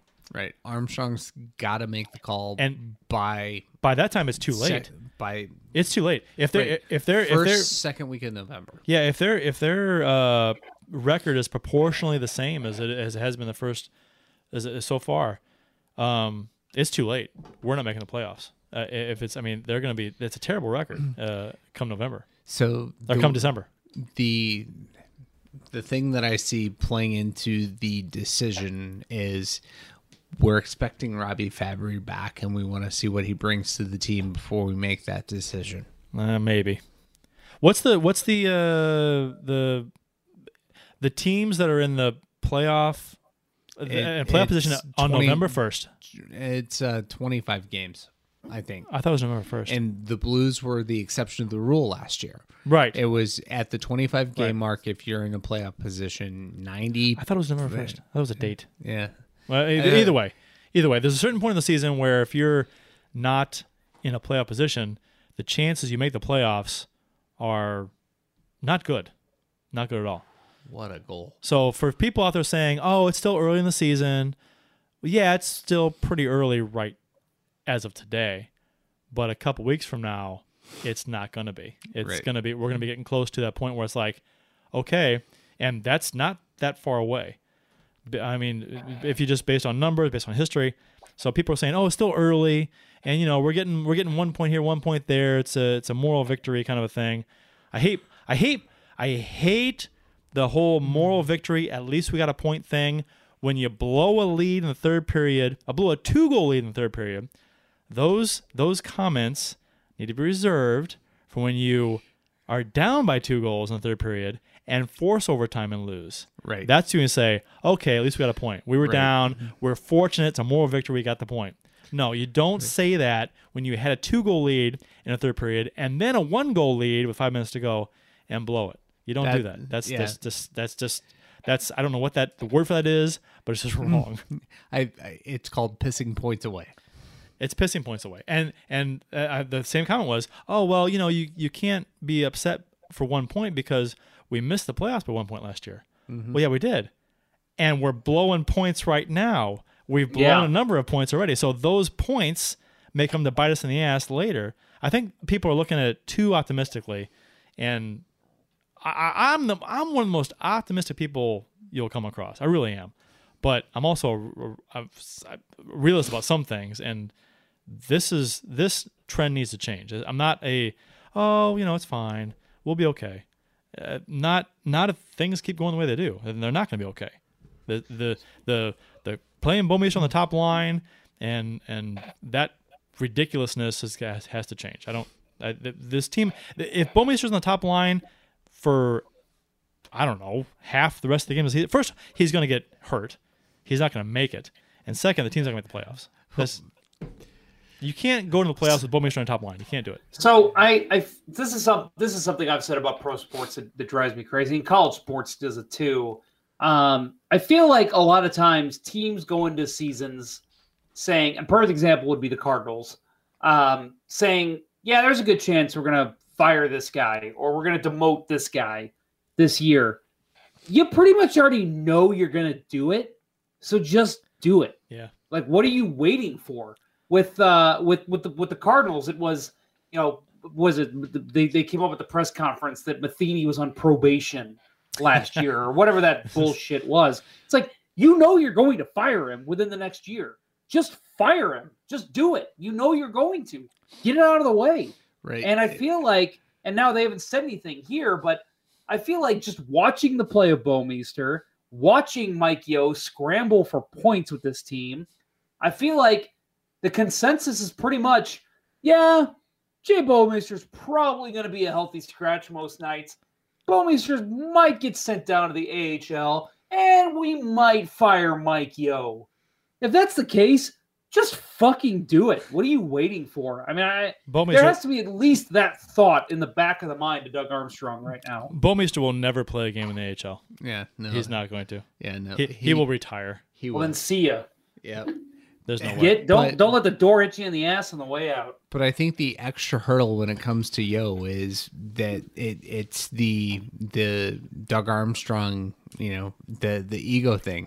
He you know he did the unorthodox thing with hiring Yeo as the coach in waiting Yeah. to Hitchcock, and he's he's gonna have to ultimately eh, when he fires him, he is admitting that that was not the right thing to do. In my opinion, Kirk Muller was the right thing to do, but we couldn't do that. Still could. He's not a head coach. He is an assistant coach in Montreal. I know.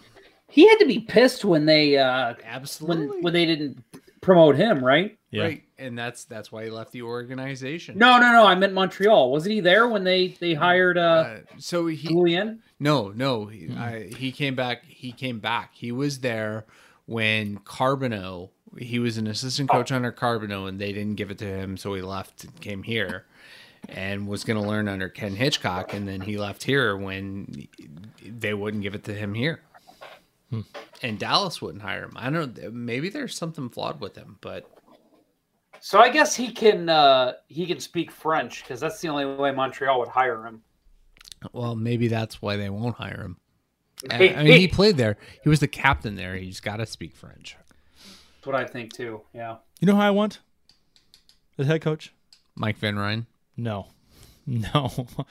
Uh, Sheldon Keefe, the Eh. uh, Toronto Marlies head coach, supposed to be a forward-thinking coach, uh, better with the younger kids and uh, advanced stats guy kind of person. So, I We talked about him last week with Yeah. uh, the apple juice guy.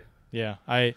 I like him. I, I, Aaron, from what Aaron, I've read, yeah, from Aaron. what I, I, I've not seen, I've, I've, I've, from what I've read about him, I think he's very intriguing as an option. So I think that would be a interesting look.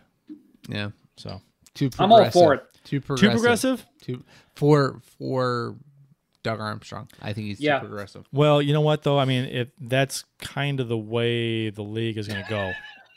I it should. I hope it does. Yeah, no, and we'll be late to the game with that. Hmm. He'll get scooped up by somebody and might do well somewhere, and we'll be like, "Oh, we need to get a guy like that." we you could convinced we convinced Ken Hitchcock to come out of retirement. he's seventy five now. you could have had a guy like that by hiring that guy. Uh, Ray Ray Standeffer says on the YouTube chat that uh, Brayden Schenn is a machine. Always know what to expect from that guy. Not going to disagree at all. He also says that, uh, and I want to hear you guys' thoughts on Ivan Barbashev, showing a lot of character, buying into his role, and playing so consistently right.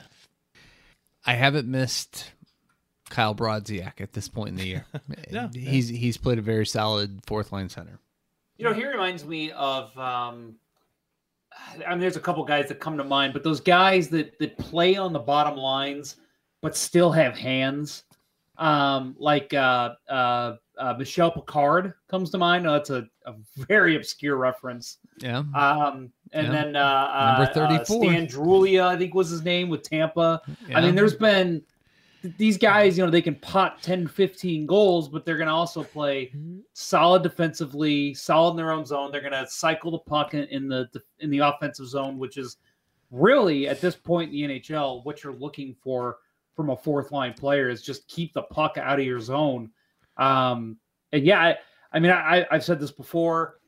He was drafted the same year as Robby Fabbri. I was at that draft, and and I was really hoping the Blues were going to pick uh, Barbashev with the Fabbri pick. And when they took Fabbri, I said, "Oh man, there's no way," because that was the year they got the the Perron pick from the Perron trade to Edmonton. I think they had number 33, and I was like, "There's no way Barbashev's going to fall." And when he fall fell, I was excited. I'm like, "Dude, that guy's going to be better than Fabbri." Uh, it may not be true. I guess we'll still find that still remains to be seen, I guess. But uh, seeing him contribute the way he's contributed, um, I'm excited to, to see what he can do the rest of the season because I think he is uh, he's kind of been a staple there on the fourth Right. line now. yeah, he's the anchor. So the Blues play uh, Columbus on Thursday. They start the seven game homestand, which we talked about. Uh, Columbus is four uh, and four, and they sit in fifth place in the Metropolitan Division. They're two and one on the road, and their last game was a four to one loss versus Arizona, which is uh, rather embarrassing Hard to do. at home. Yeah. Um, there's a couple of uh, things in the YouTube chat. Uh, Aaron Knox wants to know why he's now the apple juice guy.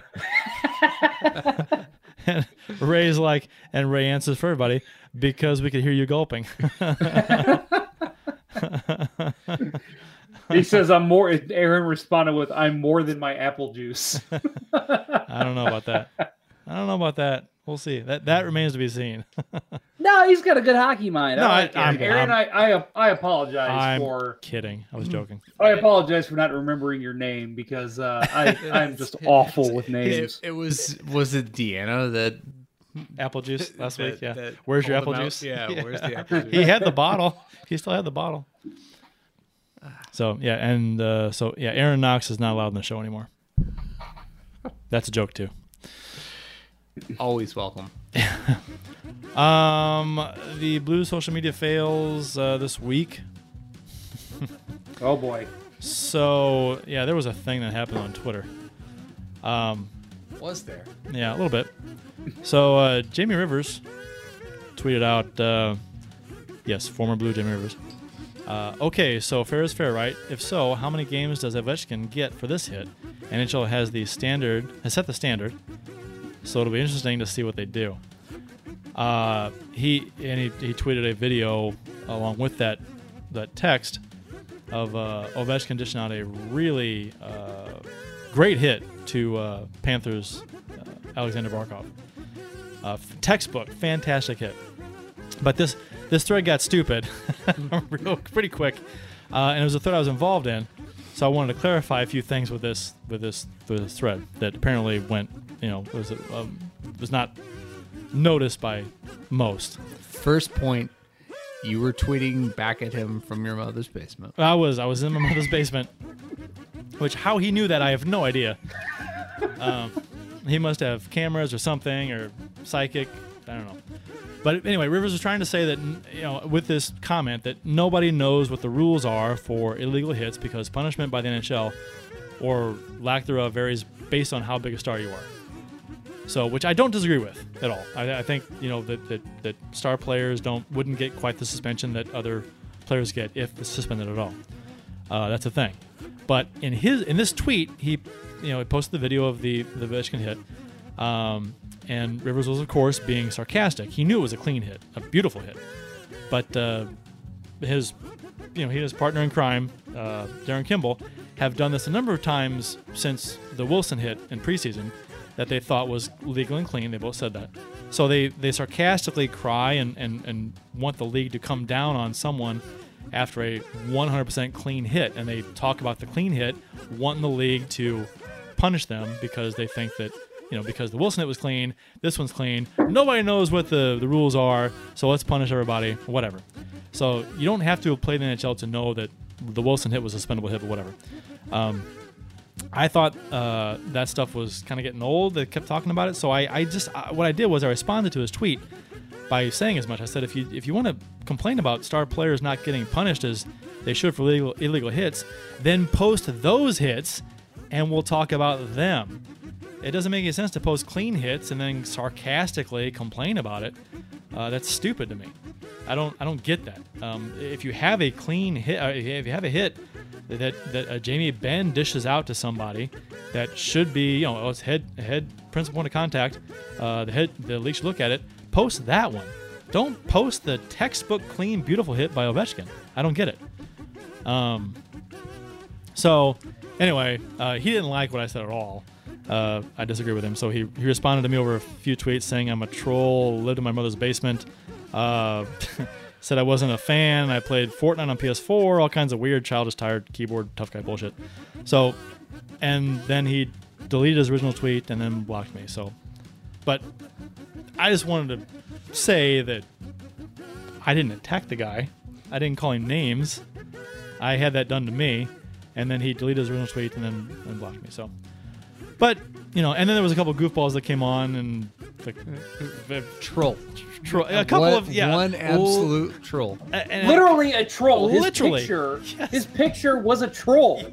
literally, And you know what? You know what, Kurt? It wasn't only you that was suckered in. I got suckered in. yeah, I I started talking to the yeah, the, the POS. Ma- he and ma- he yeah.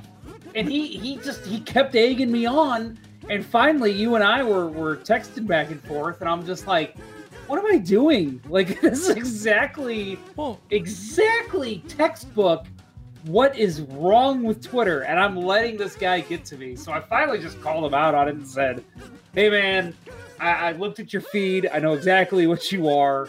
I'm sorry. This is on me for even responding to you yeah just this is over this is done well, when you when and that you, was it when you disagree with Jamie Rivers on Twitter about something, apparently, it it has to he has to resort to the you know 12 year old, 14 year old comments about, oh, you must live in your mom's basement and play PS4 and Fortnite, and you're not a fan of the hockey at all, and you don't know anything at all. So uh, that that's what I got instead of uh, actual hockey talk. So that was that was interesting, and then I got blocked, which is which is fine because apparently you have to follow somebody uh, or else you're a troll unless, you know, if you comment with them. So, but uh, yeah, that was and that so that that whole thing was was ridiculous. I don't. It's it's almost embarrassing to talk about, but anyway. But here, but here we are. And here we are. I just wanted to, I just wanted to say that yeah, because a couple people said to me later, it's like, oh, you're attacking Jim Rivers. I didn't attack anybody. I disagreed with him. I wasn't. My initial post might have been a little, I don't know, uh, aggressive, Snarky? aggressive, snarky, yeah. But it wasn't. I didn't. I didn't call him names or anything. I just. I think I said I thought his stance on it was ridiculous. That that was the extent of my, the level of, uh, of my post. I, if so, if it's against uh, you know candor, if against, if it's against you know best practice to call someone's uh, opinion ridiculous, I you know I was guilty of that, I guess. Um, so you did you want to talk about the asylum post, Jeff? Yeah, so for those who don't know what the Asylum is, uh, you must be a new Blues fan because it is where the crazy Blues fans like to hang out. That is the STL Today Forum uh, Blues Talk. So uh, this guy in his uh, his post here, he even commented and said, you know, that he's a longtime reader, first time poster, um, and he said it's something about how he's been a fan of the team forever. So I'm guessing he's an older gentleman, uh, which is great. Glad he's still a fan of the team, but some of his thoughts were just a little out there. Uh, so here's his thoughts on goaltending. As far as goaltenders out there, what do you think about a trade for Malcolm Subban? He would bring confidence. Mike Smith comes to mind, even though he's old, could be a bridge guy. Throw this out there: Would you trade our captain and Allen for Shattenkirk and Lundqvist? No. No. what? For a healthy scratch and a thirty what thirty seven year old goaltender, I would, uh, you know, as far as Lundqvist goes, great goaltender, but um, in his day. in his day. But again, How- how what, what has he comfortable- what has he ever won too? I mean, well, and how He's been comfortable in the would finals, you be? but- Been to the finals. Not- got a Vesna. he has a Vezina. Um, yeah, but he has no cups. So I mean, it's How like how comfortable would you be with a with a Lundqvist Johnson pairing? I'm actually think I'm more comfortable with Allen Johnson, Eh, just because Lundqvist is so old and he's just old. I mean, look at him; he's too old. yeah, it's how old is he? the, but his contract is just so bad. yeah, his contract's like is it ten million a year? Yeah, It's it- bad. Nine Or and a half. Nine and a I half. Yeah, it's think. it's it's, Yeah, it's up. It's almost price level uh, contract. It's not as long, but it's uh, it's yeah. It's not. That's that's. If I'm if I'm taking on a ten million dollar goalie, I'll I'd take my chances with the Price over Lundqvist. Yeah. Yeah, I mean, I'm, I, I don't know. I would consider a Lundqvist move if if the if it was a the right decision, uh, the right move. But Pietrangelo and Allen for Shattenkirk, who has been a healthy scratch, and Henrik Lundqvist, and then uh, a trade for Malcolm Subban, which maybe Subban's got it. But again, this isn't a team that's borderline playoffs or you know rebuilding. This is a team that expects to win now, and I don't think you can take a flyer on a guy like Malcolm Subban. Yeah, I think you probably could. Um, I, I Not just for- just because not not for that that package, No. not for for Allen and Pietrangelo. You don't go trading for Malcolm Subban and um, uh, uh, uh, Nate Schmidt or um, wait, who's who's Vegas captain? Uh, is it Deryk Engelland? Yeah, Yeah, okay. Deryk Engelland. Yeah, you, you don't make that trade, but The guy from uh, if you if uh, you if you find a Jackass. Uh, Johnny Dave Knoxville? England. Yeah, yeah, right, right. yeah, Ah. no, if, if Party you find- Boy. That's Party Boy, right? No, Dave England's not Party Boy. Different guy. Ah, damn. Dave England's the guy that can shit on command. Oh, that's right. Yep. He was the one with the little toy car in the first one. right? Yes, in the condom. Yeah. Yep. Oh, Yep. good lord. Anyway, go ahead, Bill. That- Sorry. I, Whew. yeah, I do not condone watching Jackass. Ever. I like Jackass. It's, it's, you know, it's, it's mindless bullshit fun. No, if if you find Just a, like listening to Let's Go Blues Radio. Yes. if you find a workable deal for Malcolm Subban, okay, but uh, yeah, I, I don't think that uh, long run Jake Allen's the answer here. Um, Subban, you give the opportunity to uh, to develop, but yeah, I don't know. There there's no there's no good answer for the goaltending issue here right now.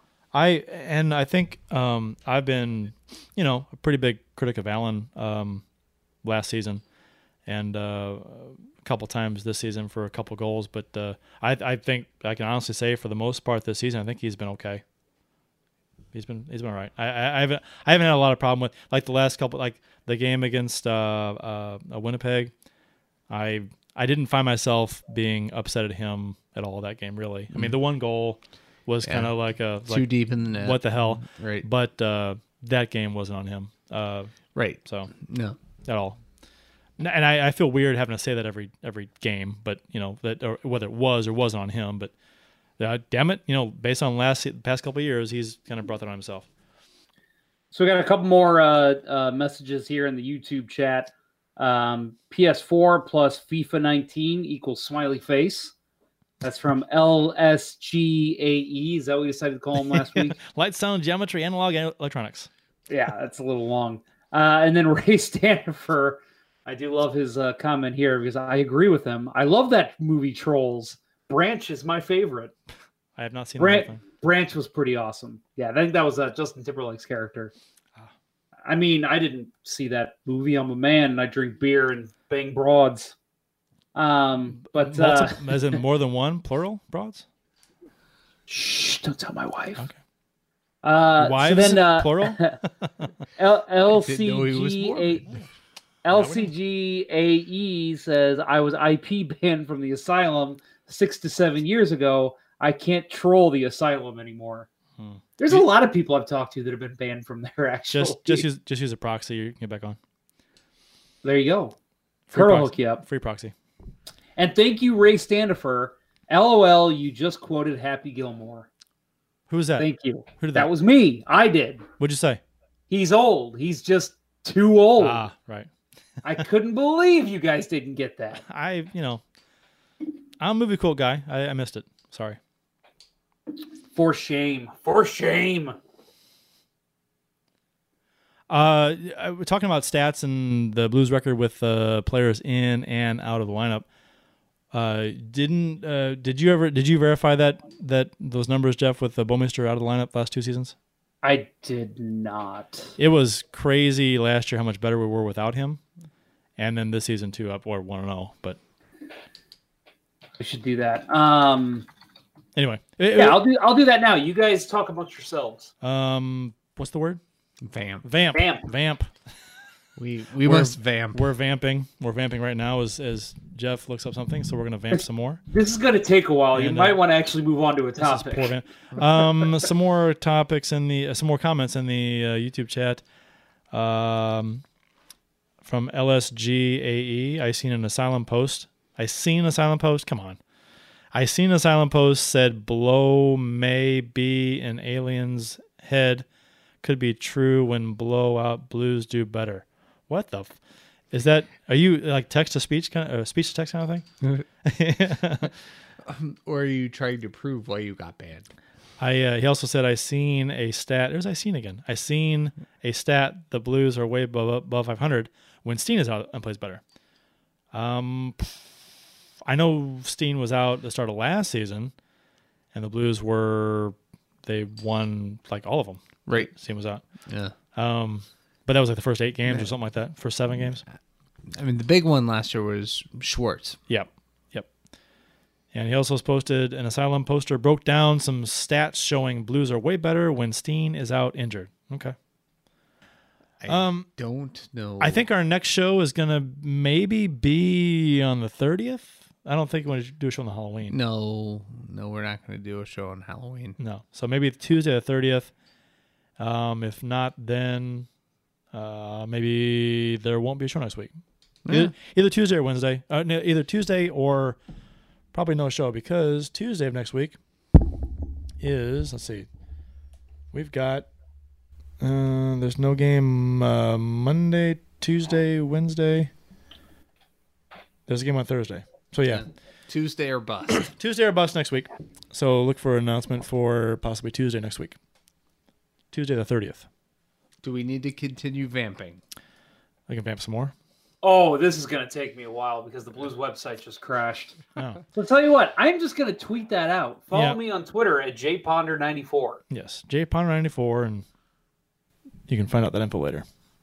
Yeah. That's- Apologies, I don't have that on That's the fly. that's the that's the most efficient way to do this. It really is.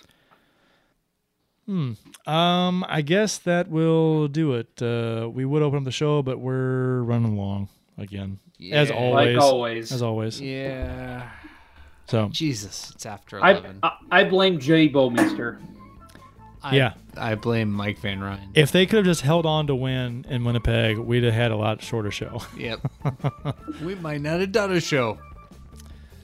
Um, yeah, I would say for me at least. Uh, well, you you guys can't do Mondays, but uh, maybe Tuesday night be a good good time for a show. yeah, Tuesday. Even if uh, we just want to make it shorter and just you know whatever. Uh, I think that's a that's a good night for it. Wednesday, I would. Uh, I'm I'm busy uh, trick or treating by myself. I'll be handing out candy on Wednesday. Yeah. Oh, I'll come to your neighborhood. Okay. And uh, not to spoil any secrets here, but Jeff's costume every year is just underoos. Spider-Man do- underoos. Do not come to my house. You know what's hilarious? I almost want to just walk over and show you my actual costume because I do have a costume this year. I am going to be Spider Man. oh, Really? wow. My my son's going to be Batman, and I figured, Man, well, why not? I'll be a superhero too. Are you gonna go Batman, Spider Man kind of thing? Batman, Spider Man. Have you seen the video? Batman, Spider Man. No, The, Oh. the web short series. The web short series, Batman, Spider Man. Look it up. Yeah. I kinda- will have to do that. It's kind of funny. Pumpkin. All right, that'll uh, that'll do it for this week's episode of Let's Go Blues Radio. Uh, for Jeff Ponder and Bill Day, I'm Kurt Price. That will conclude this week's broadcast of Let's Go Blues Radio. Until next time, everyone. Let's go Blues. Up the Reds. Let's, Blues. go Blues. Uh, the Chiefs are at home tonight against Sport at the War Memorial at 8. Good seats are still available. I think that went very well. Thank you for listening to Let's Go Blues Radio. Now take off, hosers. Well, there's 90 minutes of your life you'll never get back. Sorry. St. Louis Blues, St. Louis Blues. Have you heard the news about our St. Louis Blues? They've only just begun, they're on their way to number one. Now there's no more blues for our St. Louis Blues. The Blues are on the ice tonight again. They're rough and tough and got the stuff to win. They'll always get one more, no matter what the score. They are quite a hockey team, my friend.